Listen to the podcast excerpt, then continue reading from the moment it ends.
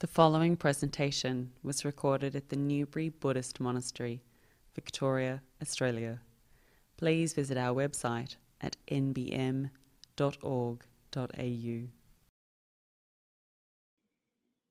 Yes. So, good evening from Newbury Buddhist Monastery. We have COVID striking again. So, we are doing these things online. So, all the people are joining us from their homes. So, please find a comfortable spot somewhere where it's hopefully a bit quiet and you won't be disturbed, where you can sit back and relax and join us for this guided meditation. But usually we gave uh, a little bit of an introduction in the beginning here. And uh, tonight I thought, because we were talking about mudita, about rejoicing uh, yesterday on Sunday, that we can take this a little bit further now also and take it into a meditation.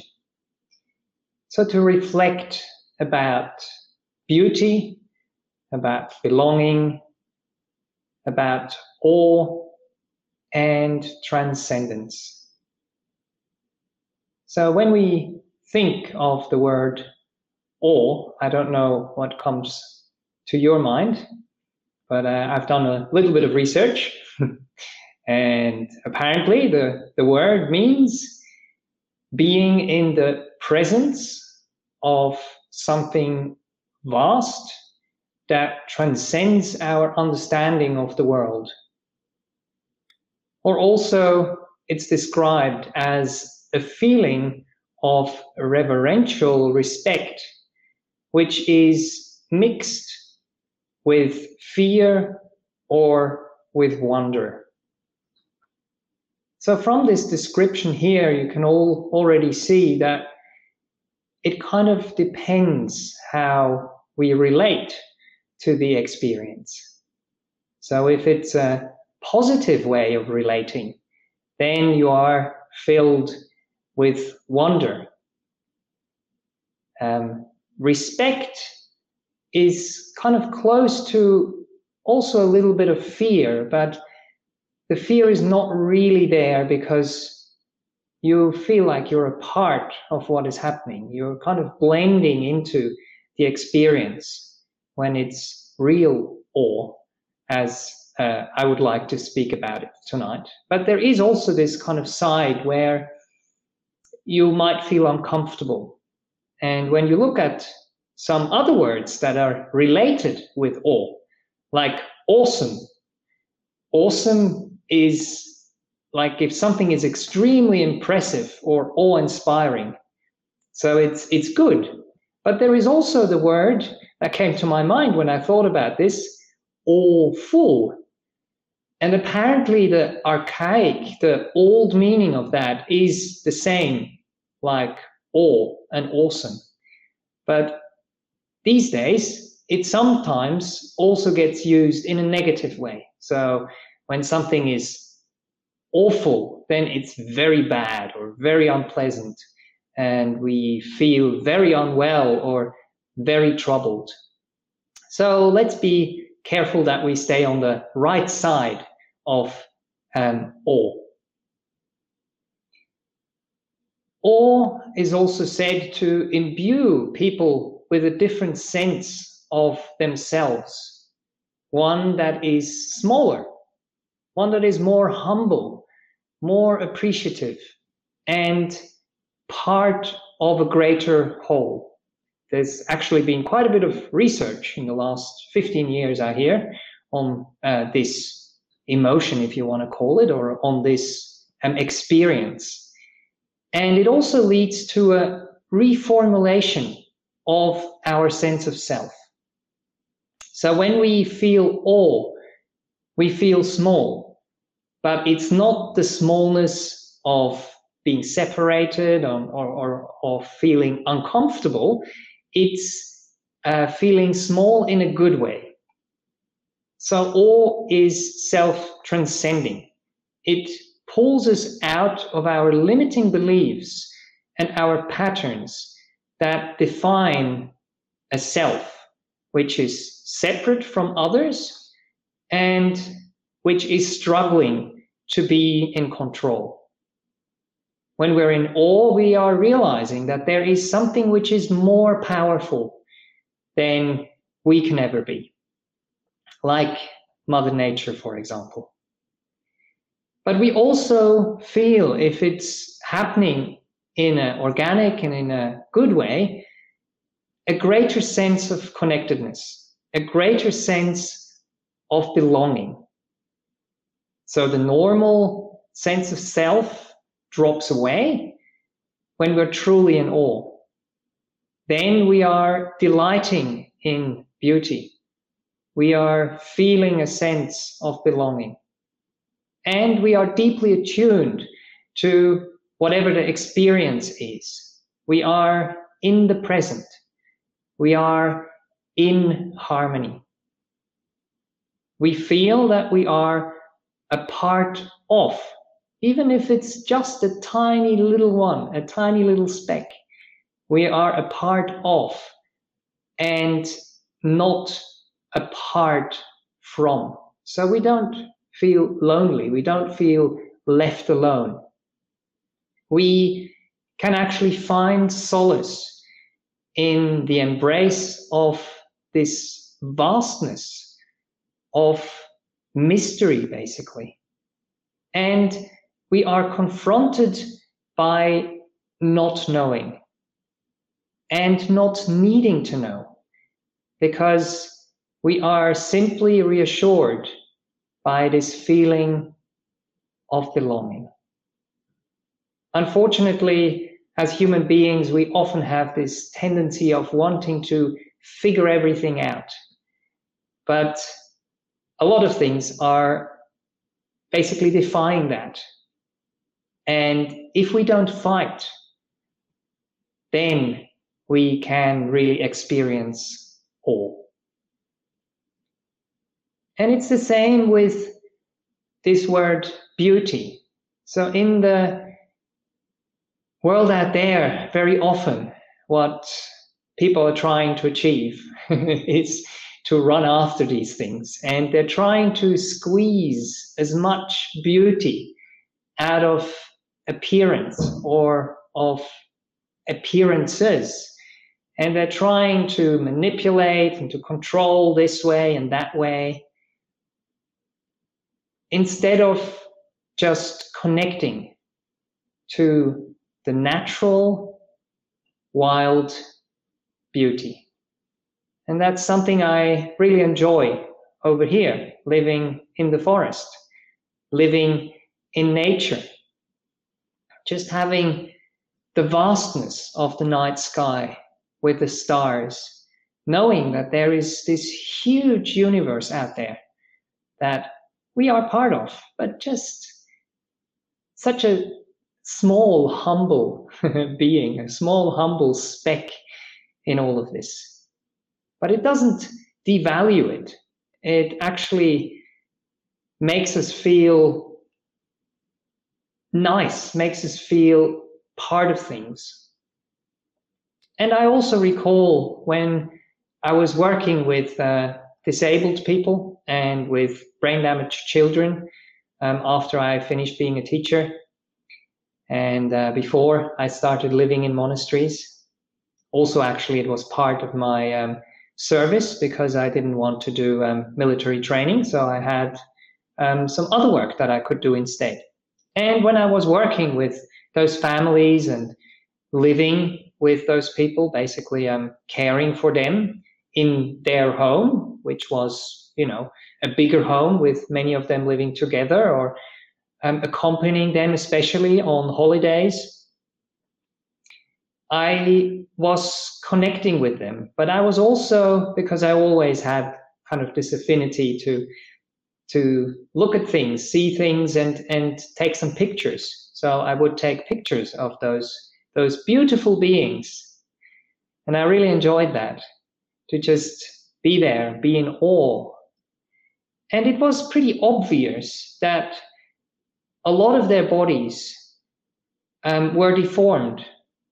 They weren't fitting the norms of what people would call beautiful, but they had this radiance, this radiant beauty which was shining from within, this wild beauty that I referred to before. So I don't know if you have some experiences like that from being in nature, from just looking up into the sky and seeing all the clouds and just realizing that, yeah, we don't have any control over it, that we can't figure it out, but that we don't actually need to.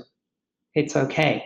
We can just be in harmony with whatever is out there. And I thought it might be nice to try and use the same approach this being in awe, being open, seeing beauty, feeling a sense of belonging.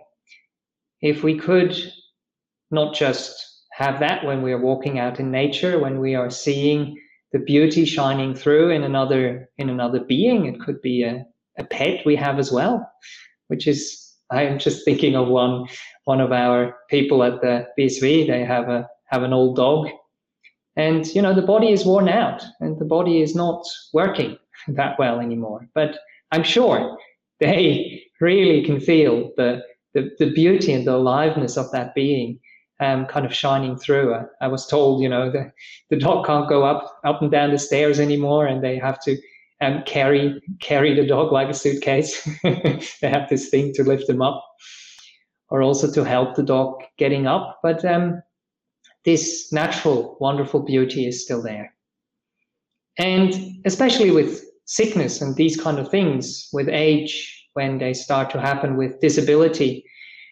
uh, with not yeah, you know, your health failing you, you start to realize that we don't really have so much control over our bodies, over our minds, actually, as well. So let's see if we can make sure that our body and our mind is filled with awe. If we look at it in the right way, with reverential respect and with wonder, so that we can feel at peace that we can feel at home in the body and the mind, with the body and the mind.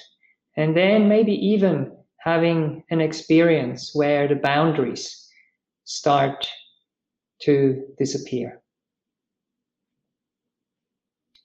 Okay, so that's a little bit of an introduction for tonight to um, nudge you in the direction that I would like to be using in the meditation. Let's see how we go.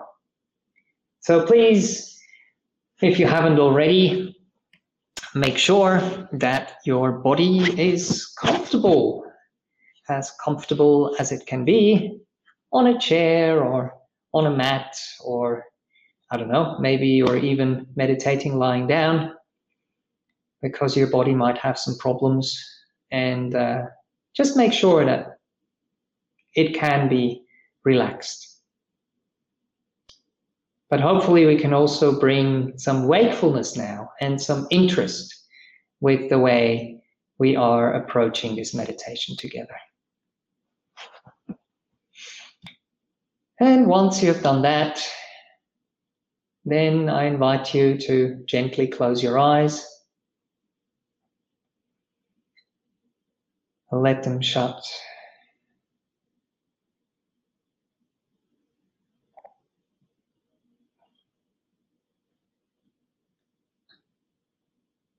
And to feel your body.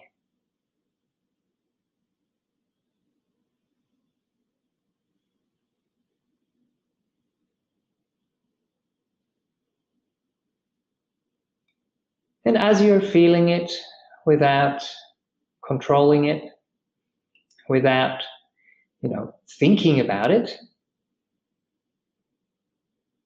Seeing how it's doing.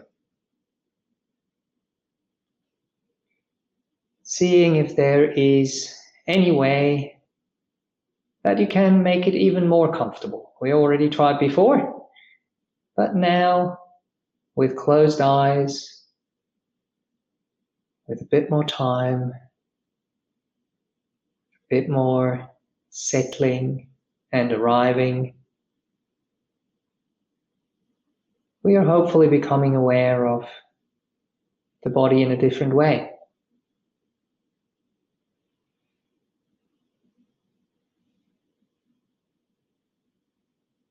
So that we can identify where there might still be some holding, some tension, some dis-ease.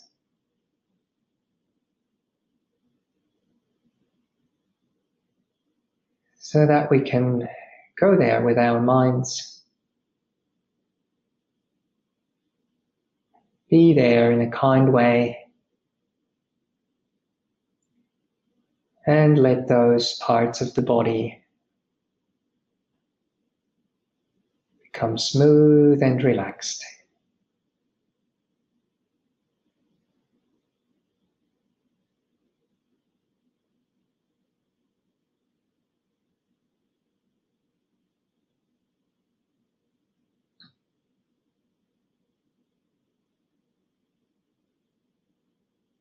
Maybe you just want to do a quick scan through your body from the top of your head, moving down all the way to your toes.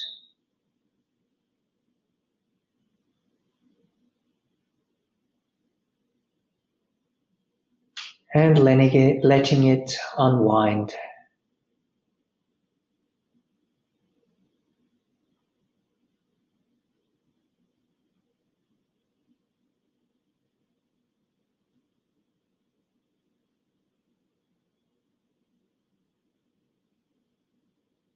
Moving down, down, and relaxing as you go.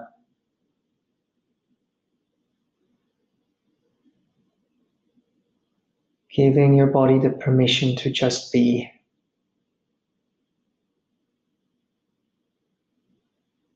Giving it the space.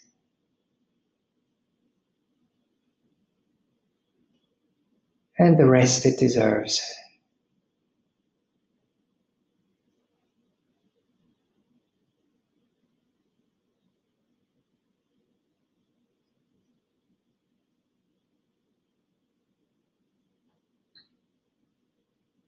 And allowing your breath to just become natural, become smooth.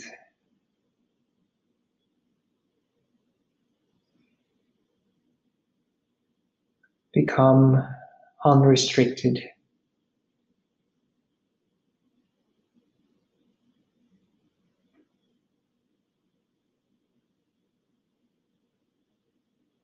And if that is working, you might feel a bit of heaviness, a pleasant heaviness from your muscles just hanging loose.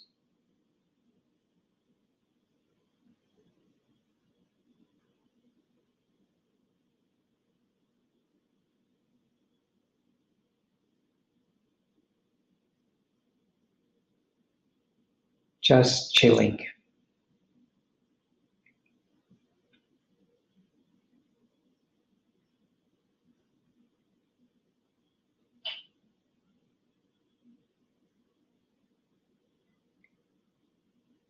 And then let's bring up a memory.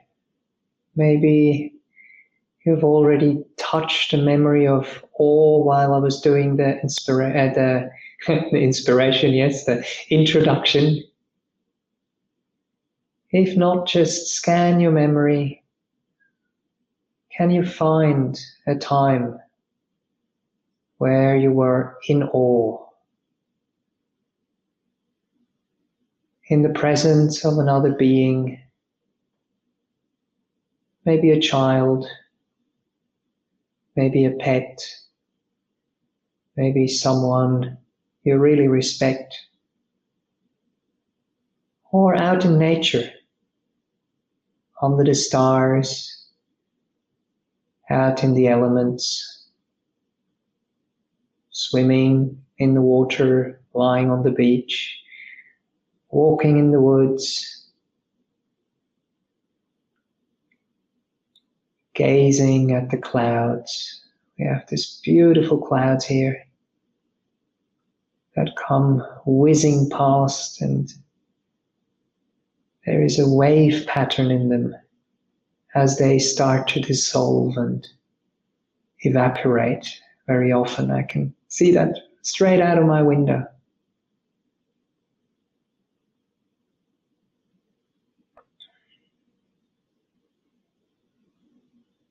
And really get into this memory.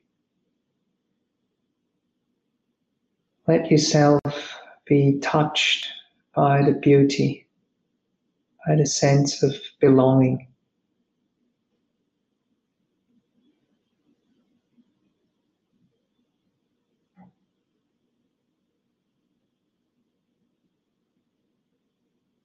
And also invite the senses to be part of this. If it was cold or warm or windy, Fill in the details.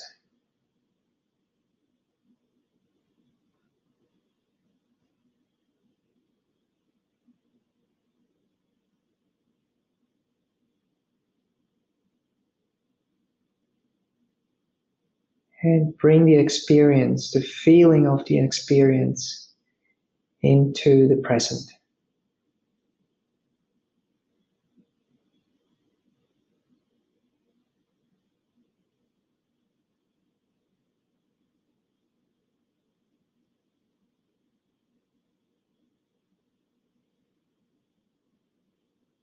Breathing in, drinking the beauty.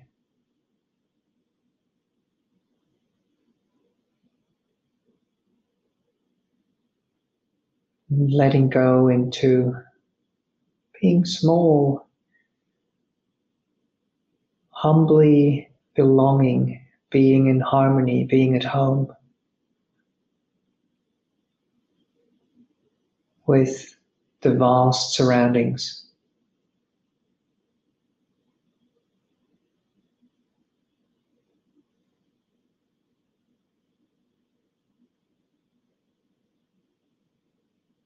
Mm, beautiful.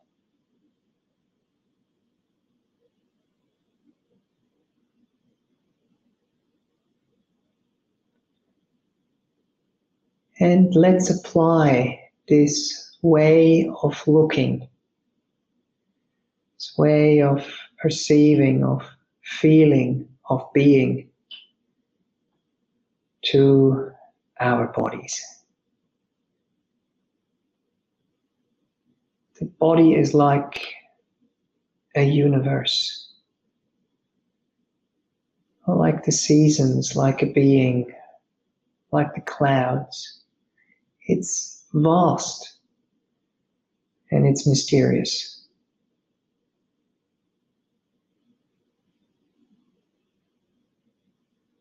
We've learned a lot, but we can't figure it out entirely. It has its own wisdom its own beauty. And let us reflect that our body does not belong to us. It's something we have inherited. We have inherited it from our, from our parents. And it does not belong to you. It belongs to nature. And so do you.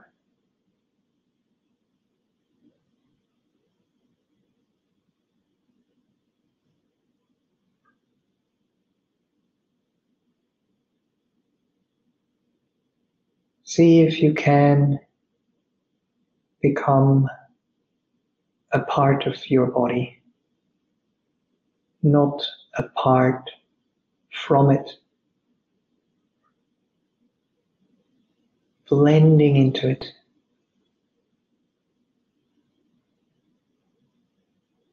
Disappearing into it.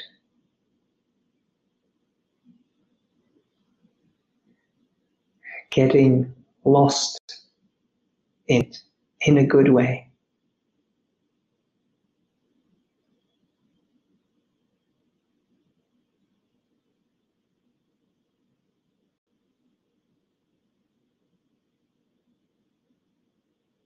and have the natural beauty, the natural wisdom shine forth.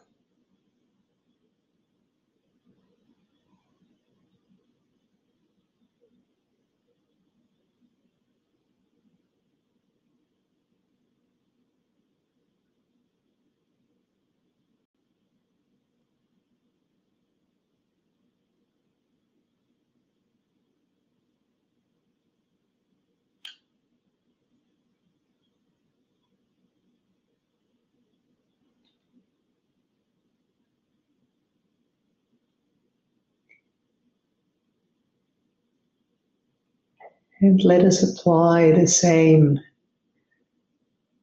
way of being, of relating to our thoughts, to our emotions, to our habitual reactions. And let us consider, reflect, and let it really sink in that our thoughts, our emotions, and our reactions don't belong to us.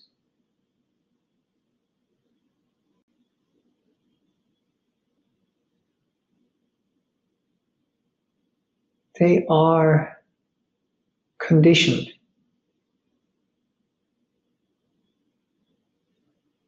they grow out of the past.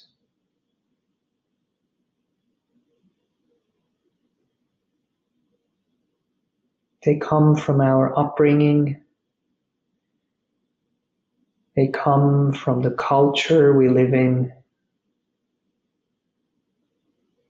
They are shaped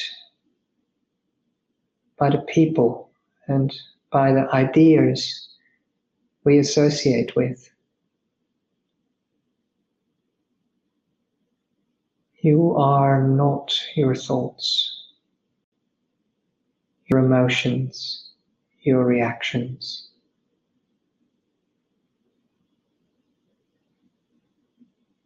They don't belong to you.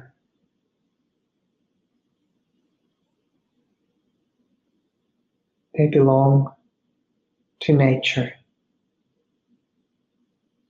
They belong to Dhamma to the way things are. They grow out of this vast field of causes and conditions.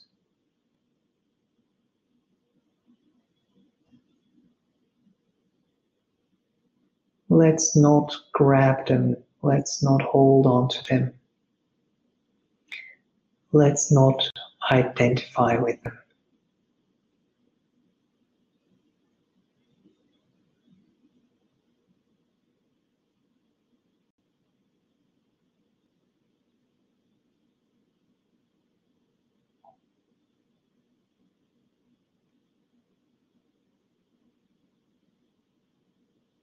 And let's realize that when we trust this mind,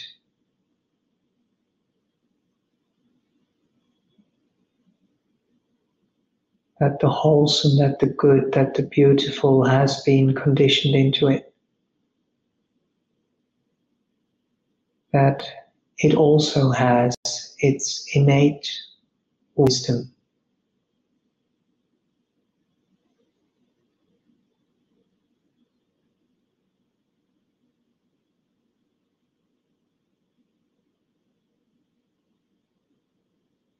That it can find its own way to harmony,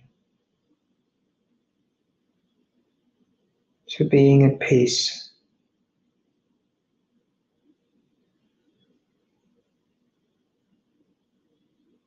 To being at home.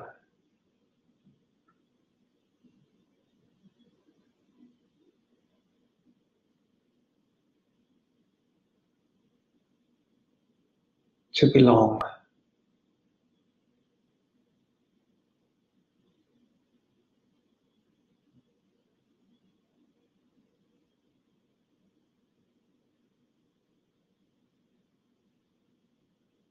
To be open, to be in awe.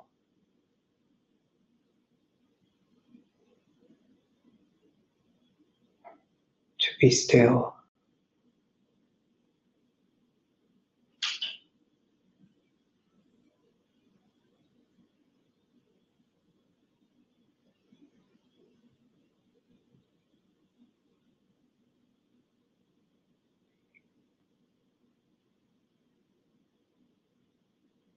And as these things are fading into the background, becoming this humble, beautiful speck, this blip.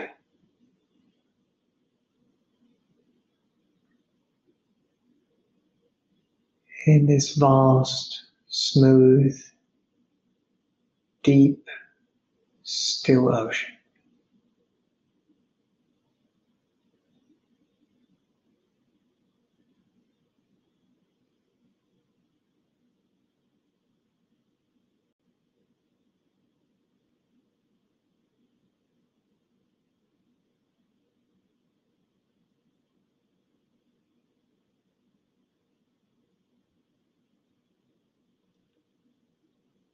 And if the breath didn't arise for you already, you can gently invite it. You can gently settle on it.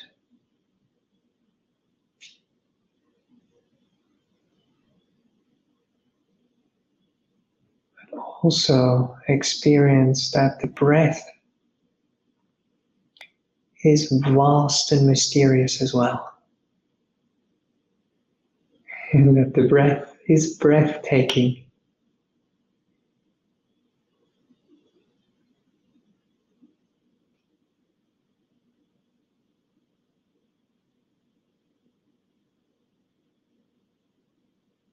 Gorgeous, beautiful.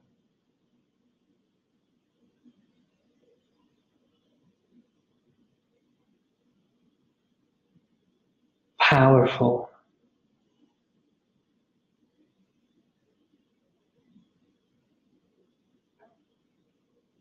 And like the other things, wise.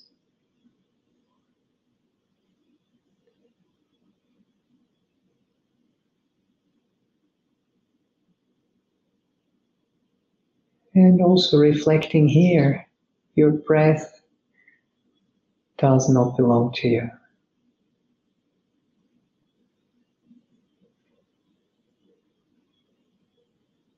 The breath belongs to nature.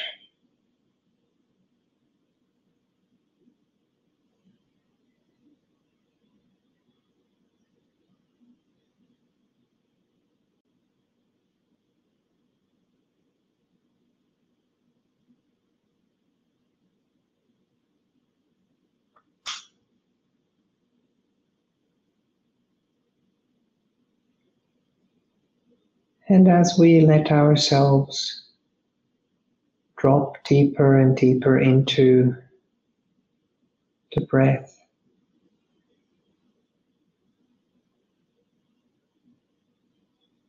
allow us to breathe in beauty.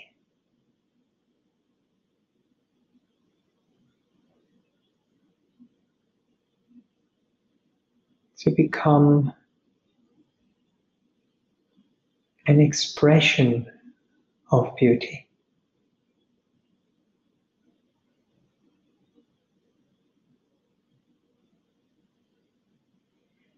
Simply be beauty.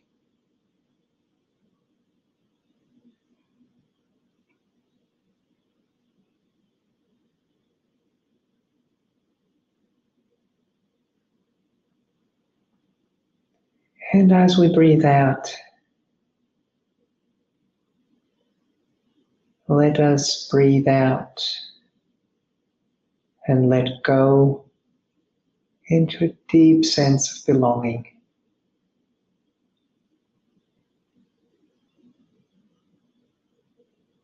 Of being a part of.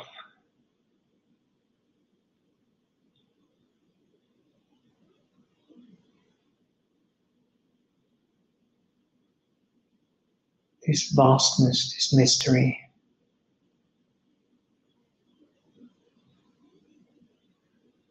We call life.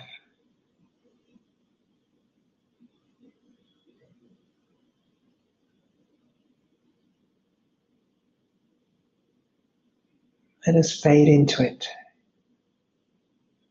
disappear into it.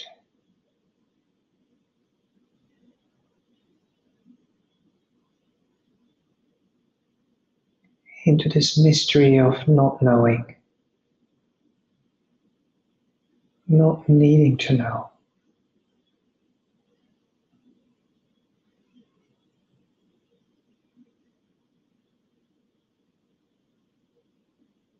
And drinking, rejoicing in and feeling peace.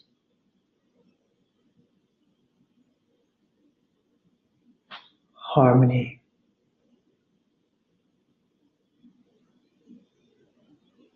Being home.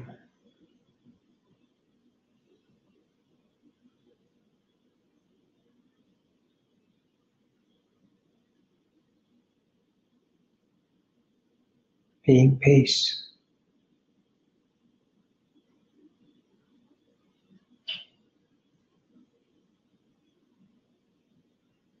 being still.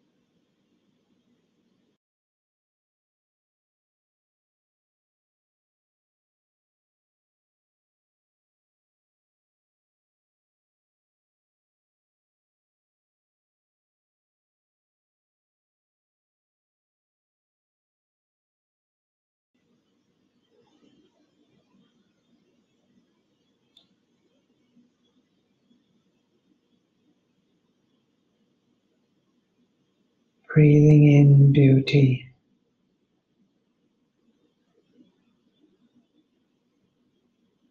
Being an expression of beauty.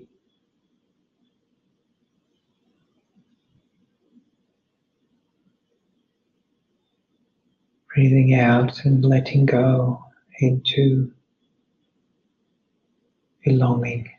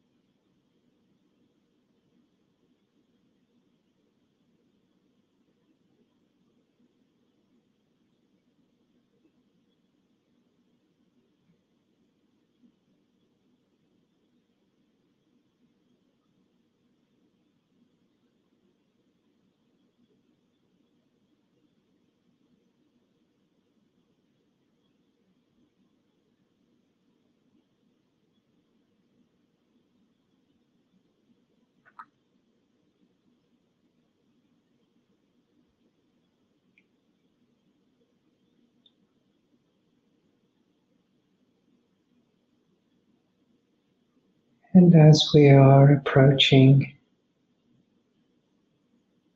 the other end of the meditation, now is the time to reflect again.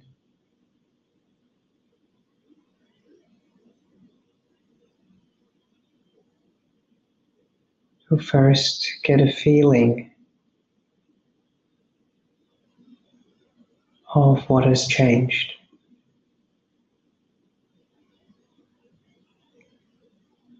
In our body.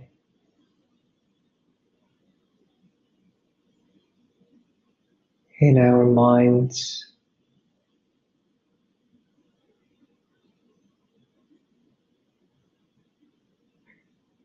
Were there more thoughts? Were there less thoughts? Was there tension? Was there relaxation and ease?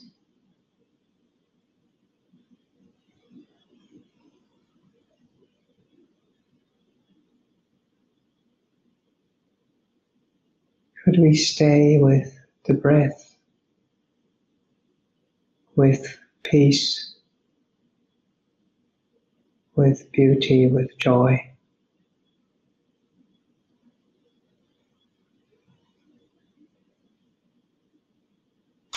And were we able to re relax if we lost it?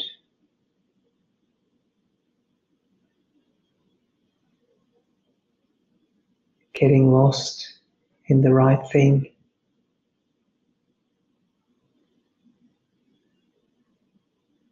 Not being distracted, but disappear, fade into, and getting lost in peace, in beauty.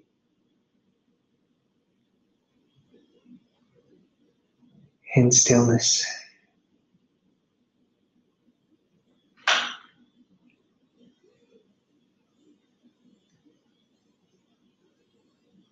And then let us remember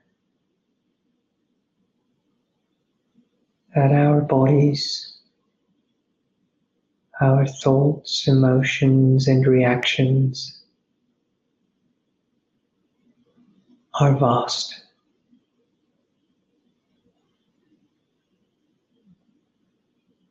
that they go according to causes and conditions, that they don't belong to us, but they belong to nature.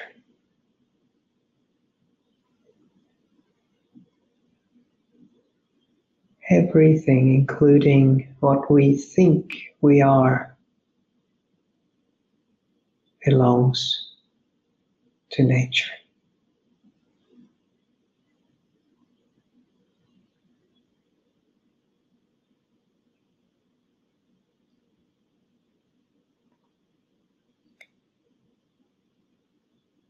I'll be ringing the gong three times. So you can make your way out of meditation, but please take your time. Gently, slowly,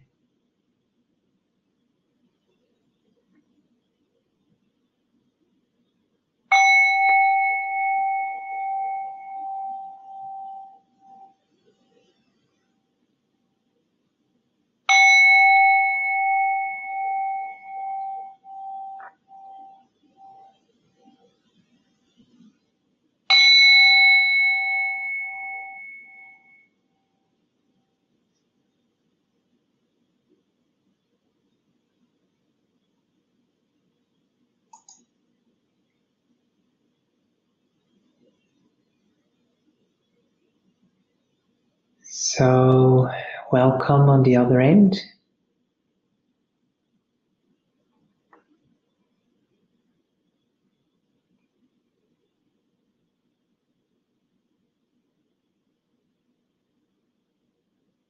I hope you enjoyed the meditation. I hope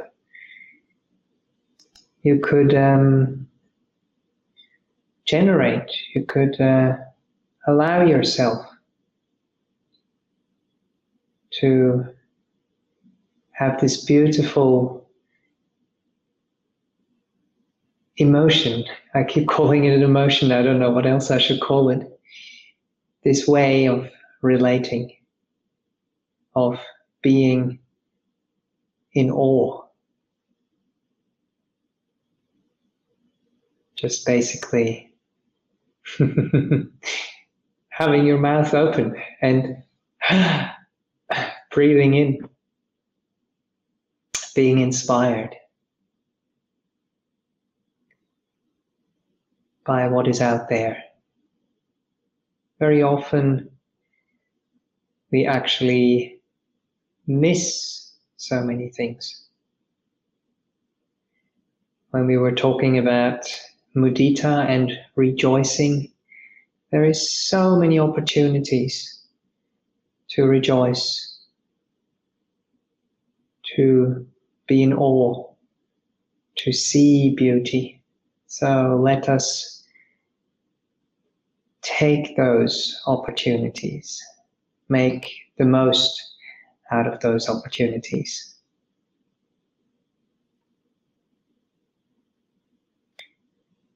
Okay, now is usually the time for questions. Any questions tonight, Langdon?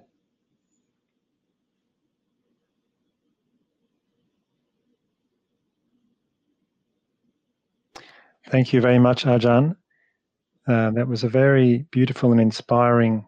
It was actually an inspiring introduction. It was good that you used there, got the both use both words to describe it. Mm. Um, there is one uh, question at this point. There is also a comment about yeah. activating.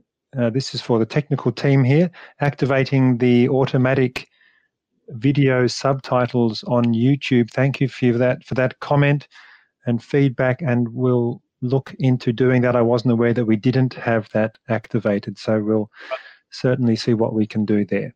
but that is actually funny. It's like sometimes Google gets it completely wrong.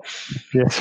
when you're calling someone, and um, we got this uh, message a couple of years ago at the monastery. Um, the father of one of the monks was calling his son at the monastery, and um, he was, I guess, saying on the phone, um, Bodhinyana Monastery, and it was converted into Burning Down Monastery.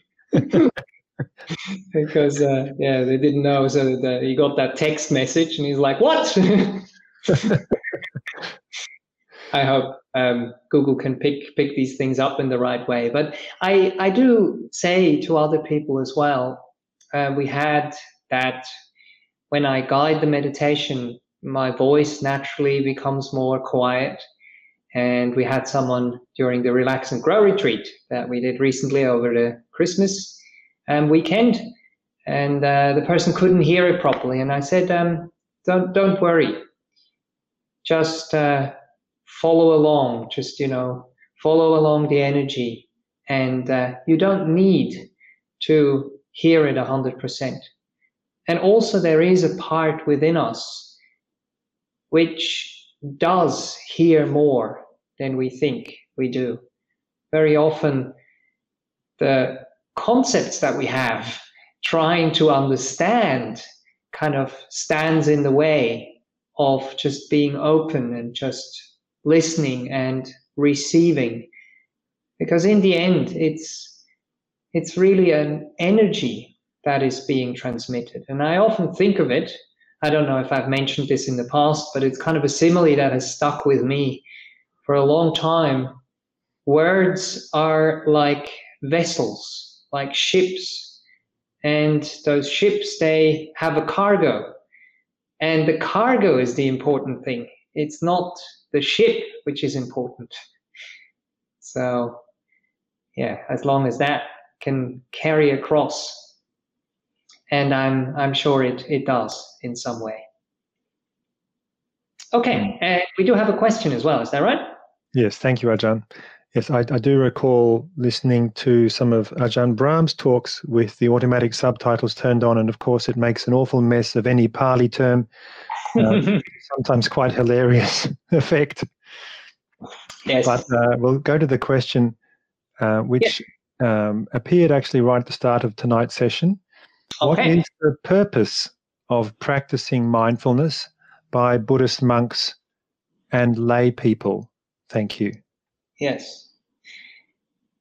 So, one of those things that um, has been pointed out many times mindfulness is one of those kind of words that is not very descriptive by itself. So, you know, mind okay what what is even the mind okay you know the thinking process the perceiving and all these kind of things and then being full of that or what does that actually mean so it was kind of chosen um, also to describe meditation and uh, my brother is a neuroscientist uh, in uh, the uk now there is another um, scientist over here in, in melbourne actually who who is investigating mindfulness and meditation. And he also says there is a big hype about all these kind of things. And you can call anything mindfulness these days.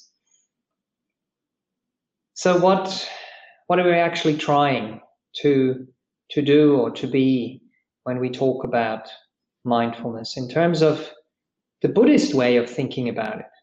The word used there is sati.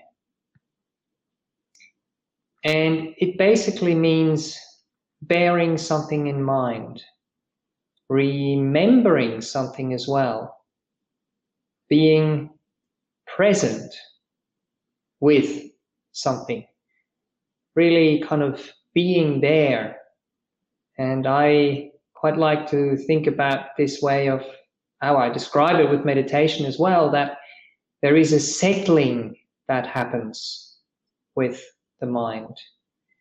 So if mindfulness is working the right way, so there is also a certain wisdom and discrimination in there. So we have to know what is wholesome and what is unwholesome, what is helpful, what is unhelpful. And if we bring that into the picture, then mindfulness, sati, starts to arise when those causes and conditions are in place. And another cause and condition is being a virtuous person, being a good person, being a beautiful person.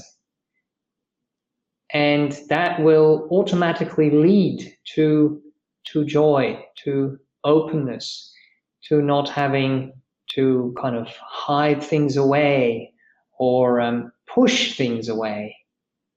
Um, there is a contentment that comes with it. So we don't have to distract ourselves. We have a happiness and joy that a presence that is there. And then that allows us to connect to the things that are happening outside of us and to basically be with them. But the best way of realizing if you are actually being mindful is not to kind of constantly being checking and thinking, I have to be mindful in meditation and I have to be mindful while I'm walking. it's something which arises naturally. So, say you are walking, say you are doing walking meditation. The more force you're bringing into this, the more trying and struggling you're bringing into this, the more kind of tensing and just uh, breathing out instead of breathing in and being there and being inspired as, as, as, as we spoke about, the, the more you actually slip out of this beautiful state. So you just walk. The body knows how to walk. And if you don't interfere, then the mind will settle and it will arrive and it will be there and it will be feeling what is happening, not thinking about what is happening. It will start to become bright. It will start to become light. So we could say we practice all of this for the purpose of purification. And mindfulness is just one of the steps that occurs, one of the landmarks that appears on this beautiful path to being more and more pure, to being more and more present, to being more and more awake. And um, yeah, I, I wouldn't really say that there is a difference in the end between a monk practicing this and a layperson practicing this. Um, of course, for a monastic, there is more renunciation. But um, there is lay people who live a very, very simple life and who have very, very pure and happy minds. Yeah, so I hope that um, can address um, that question. Thank you very much, Ajahn. That was a very comprehensive answer. Mm-hmm. Uh, we don't have any more questions at this point. Great, great. So thank you again, Ajahn. I just wondered where actually you did invite us to uh, remember a time we felt awe in the presence of nature. Yes. Or uh, an, an animal or a person.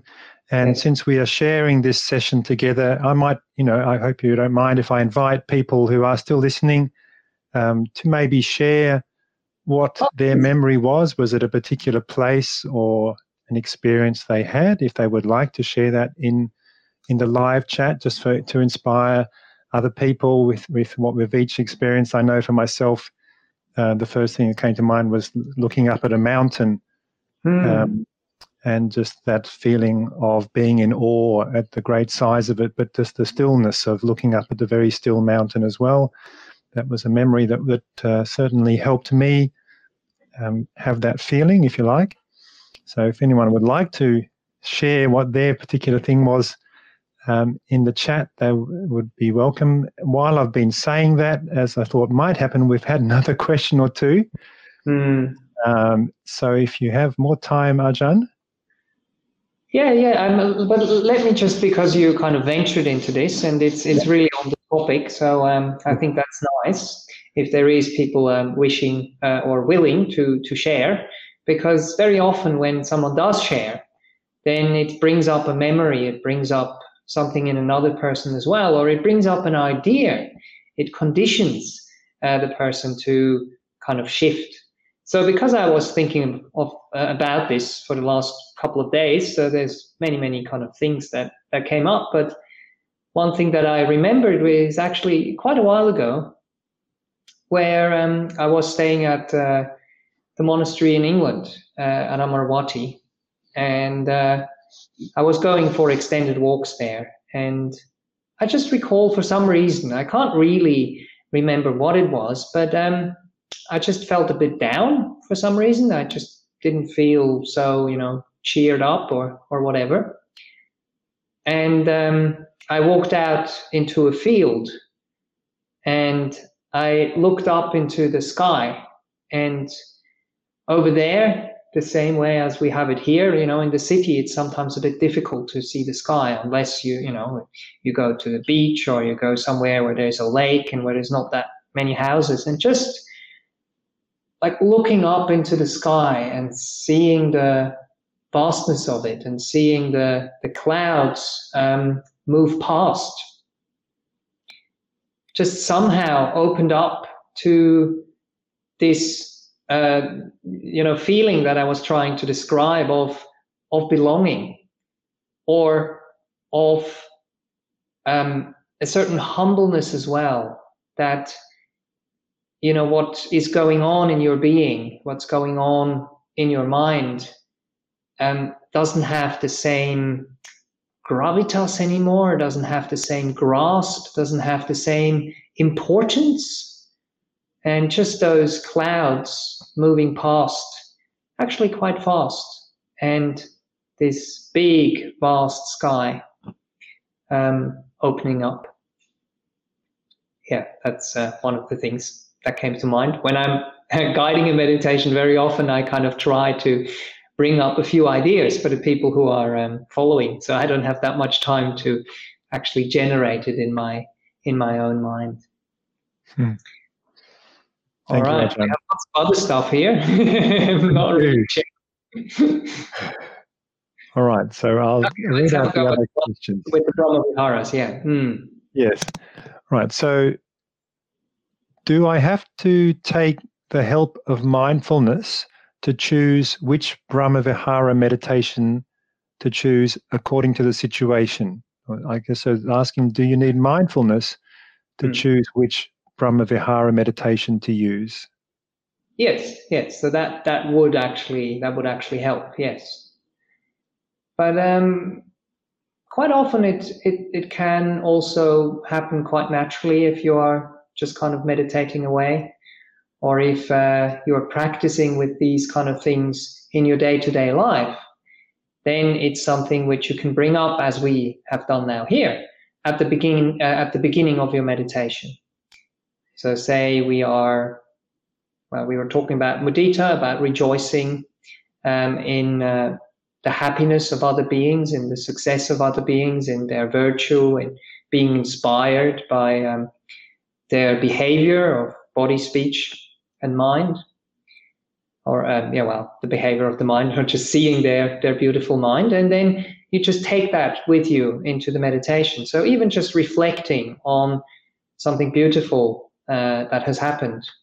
Uh, that's quite similar to gratitude, but um, if it's something which has happened to someone else and you you're really happy for that person, then you can bring that up in the beginning of the meditation. But yeah, I, I, think I've said this many times before. What we are trying to create is is an environment um, for meditation to happen, and then the meditation kind of goes its own own course after a little while. So it's like a springboard, unless you are doing a formal meditation where you're spreading metta around or where you're spreading care and thinking of all the beings that are having a difficult time out there and, and wishing that their suffering might disappear. Or with mudita, thinking of different beings. But I don't think it's actually practiced that often uh, formally, mudita meditation, that you would go through different people and just have a phrase like, I'm happy that you are happy um, yeah, try it out. Try it out. I, I think the guided meditations are helpful in this way. So you can actually try something new and see if that works for you, and then re listen to a meditation or bring it into your own practice. But uh, yeah, it's, it's mainly there so we can relax, we can have a feeling of joy, beauty, happiness arise. And that is, that is actually what, what will drive the meditation, what will deepen the meditation what will uh, um, draw you in the meditation, and then uh, yeah, then it does its own thing. Hmm. Thank you, Ajahn. Um, the next question is as follows. Bhante, mm. once the Buddha talked about cultivating Bojjhanga, can yes. you please explain it? Yes, so that's a bit of a longer one. So that's the the enlightenment factors, and there there there are seven of those. And uh, I guess I don't really have time to go through them in detail, but um, again, that's usually what comes after after sati, after mindfulness. Um, and also when there is already a bit of stillness. And, and again, I, I don't want to go into detail, but it, it kind of describes the process of purification and of um, reflecting on something which um, inspires you and, and, and, and starts to, to bring up energy and starts to bring up joy and starts to bring up rapture, starts to bring up um, stillness.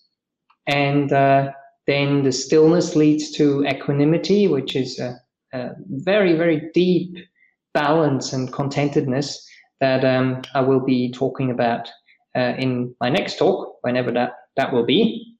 So it, it, it gives you a nice overview of how the path develops. But the important part here, maybe just to say something in brief, is the, the first one. So you are reflecting on something, Dhamma Vicaya. You are investigating something, you are pondering on something, and that will help you to, to bring up joy, energy, and inspiration, and that will lead to to stillness. Maybe let's leave it at that. All right. Uh, Thank you, Ajahn. Okay. Hmm. Uh, yes, it's getting a bit late to tackle the whole topic. Yes. Um, perhaps for another time. Uh, the last um, question that we have here tonight is as follows Not related but curious about this. Why does the Metta Sutta not start like the other suttas? They normally start with, at one time, uh, well, so I have heard. was saying and yes. so forth. Hmm. Um, yes. Um, so, mm, I mean, I'm not a sutta expert here, um, but usually all these things that go around, they are kind of putting it into context. And they often say, you know, thus have I heard. So that means it's it's Venerable Ananda who is reciting the suttas as he's heard them, as the attendant of the Buddha, reciting it at the first council. and um, now I'm not 100% sure, but it it says that for the suttas that were recited at that point, I would have to have a look again where the Metta Sutta is found exactly. But the Metta Sutta doesn't have, you know, the history around it. It doesn't have the kind of introduction around it so much. It's more the teaching and just the core teaching itself. In other suttas, you often have, um, thus have I heard, then an introduction where it happened, and you have a bit of a summary. And then you have at the end, kind of, you know, um, and the venerable ones delighted uh, and were, were happy about um, what the Buddha said, and then they sometimes become followers. But the, important part, the pith of the teaching of a sutta is usually the part which carries the teachings. And um, it seems to me that the Metta Sutta here is just this kind of pithy um, part, the, the, the heartwood. Um, yes, but the, you would have to ask a, a sutta expert there, like Ajahn Brahmali or Ajahn Sujato, and they would definitely be able to give you a more elaborate uh, answer to this question. They could give you a whole talk on it, but that's what Wonderful. Thank you, Ajahn. I'd just like to, you ask, can I share the the comment that someone has added? I'm not sure it's in, if it's in relation to the topic that brought uh, each person a sense of awe, but they've written, my cat, my pet cat, Sangamitra, expresses a lot of Brahma Viharas towards us. It's really amazing and inspiring for us. Yes, yes. I have, I've uh, heard that so many times. And I've also heard that um, pets and animals very often can pick up when we are not so happy. And they will just come and, and hang out with us. Uh, we had this beautiful occasion of uh, a dog who um, realized that the owner of uh, that dog was um, was very very sad and very distraught because she lost uh, one of her sons who was only 30 years old, and uh, obviously she was very very shaken by that and the dog would just come and and and sit with her. Um, he would come when she would cry and just uh, put its head in her lap. Um, and I've heard of many instances. You know, I've I've actually worked as well with disabled people um, who uh, were working with horses or a brain damaged child that uh, I could accompany to dolphin therapy in Turkey many many years ago now. So animals seem to have those kind of antennas to feel what's going on and to um, reassure us, to give us some happiness and joy, and to um, try and comfort us, try to console us. Cats as well, you know, sometimes they, yeah, they can just curl up in your lap and like really kind of trust you.